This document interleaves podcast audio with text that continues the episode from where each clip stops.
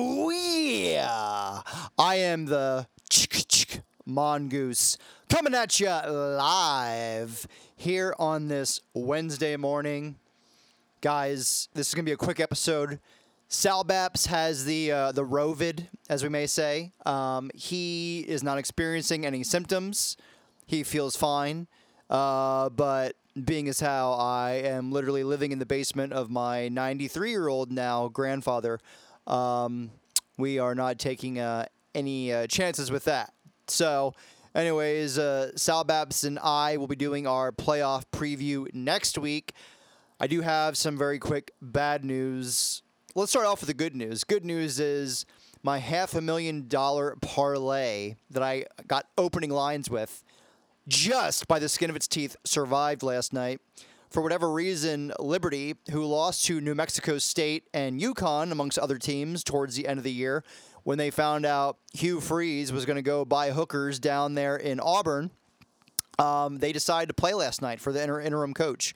And by the skin of my teeth, uh, Toledo minus one and a half, my half million dollar parlay survives. However, I feel really bad. Our Poontang parlay that I gave you was off to a roaring start until uh, last night with Toledo. They were up 14 points with about eight minutes left, and the defense was dominant. And then Liberty came roaring back, including a uh, double pass trick play there in the last couple minutes that absolutely broke our backs for the cover. So, nevertheless, guys, I do apologize, but I am coming at you with a brand new Poontang parlay. All right, play number one.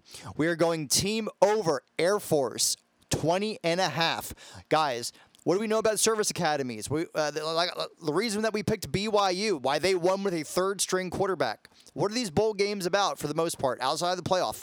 Who wants to be there?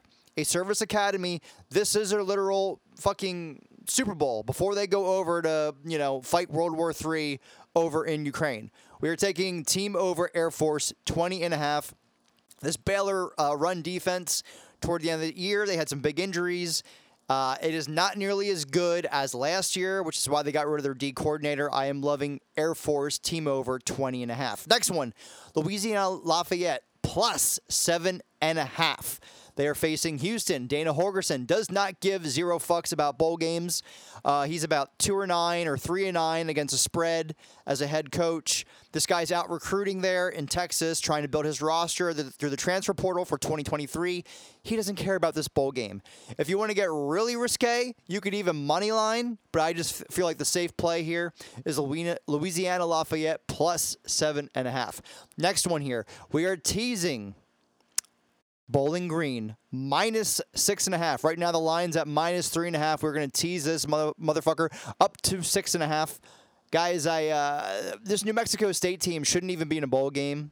They have two wins against FCS opponents, which up until this year was illegal to get into a bowl game, but they got a waiver because uh, I don't know. They they, they know somebody down there in uh, New Mexico.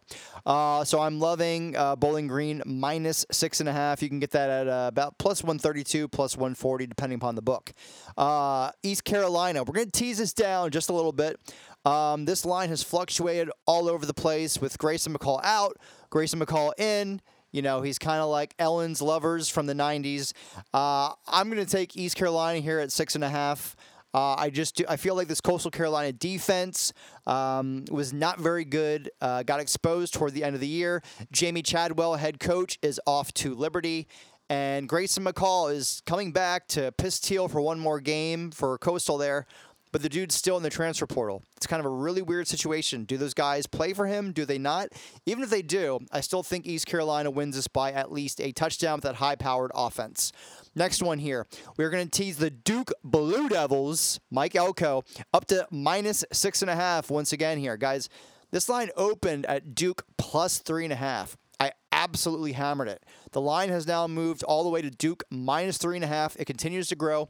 Backup quarterback uh, Keene there at UCF, eh, gone. He's in the transfer portal. We also have starting quarterback John Rhys Plum- Plumlee uh, all kinds of banged up. His mobility is kind of the key to his game, and I don't know if he's going to have it for this bowl game.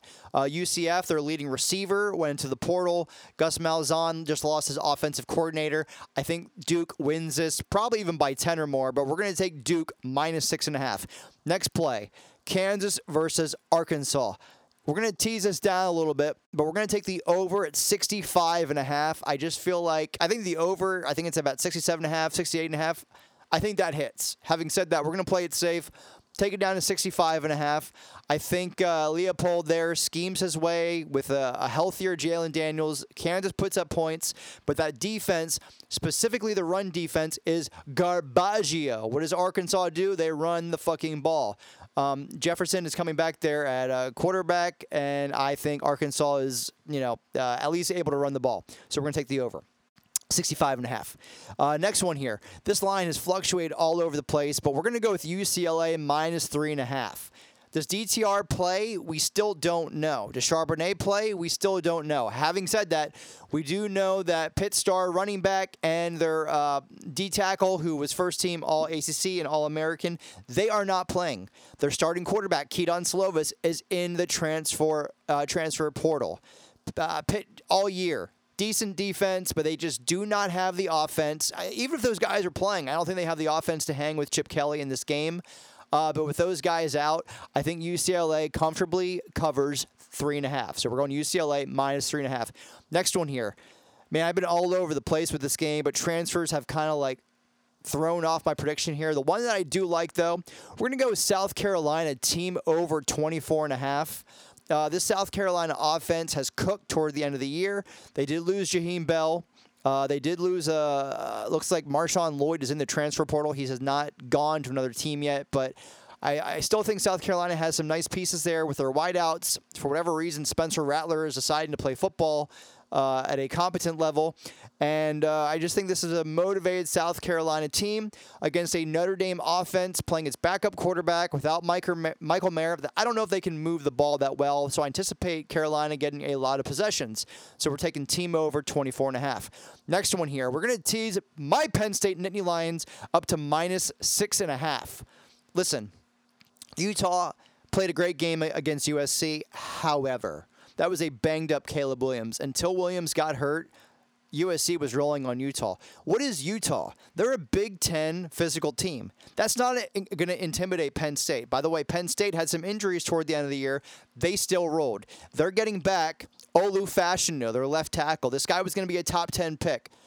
Don't fucking ask me why, but he decided to come back to Penn State for one more year. He is playing in the bowl game. Caedan Wallace, uh, starting right tackle, he was hurt toward the end of the year. He is now playing in the bowl game. Penn State is down their top wide receiver, Parker Washington. But that's really about the uh, only uh, opt out uh, outside of Joey Porter, their uh, cornerback. But honestly, listen, Porter's going to be a first round uh, pick, a cornerback. But King was actually, if you look at the analytics, their best corner. Penn State's loaded in their secondary. I, I don't think it matters. Meanwhile, Utah is down running back Tavion Thomas. They are down their um, All American cornerback.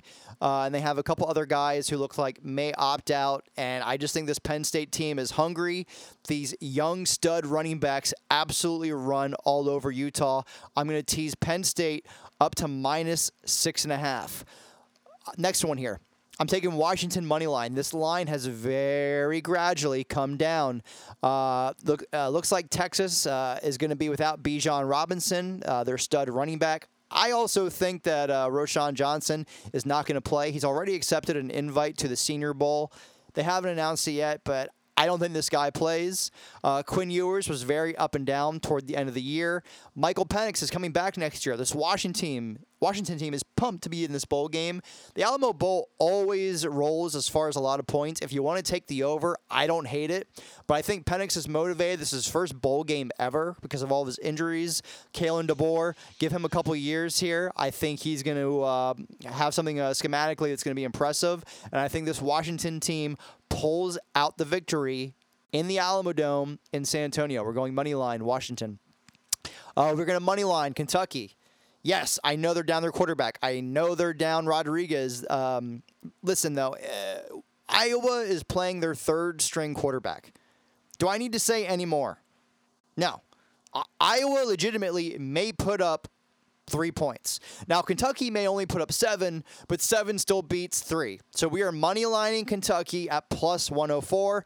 And then the last one here, we're going to uh, money line San Diego State. Uh, the line is about six and a half, seven, depending upon the book, but just take the money line as a little a, a money line sprinkle here. That is your 12 pick parlay. Do a round robin, 11 out of 12. Do the parlay, whatever amount you're comfortable with. But guys, I feel good about this play. We got to keep the hope alive. We were off to a roaring start. Don't let a fucking team from the MAC and the Liberty, what happened last night was garbage. Let's keep it going. Good vibes. Let's make that bread and butter them hoes.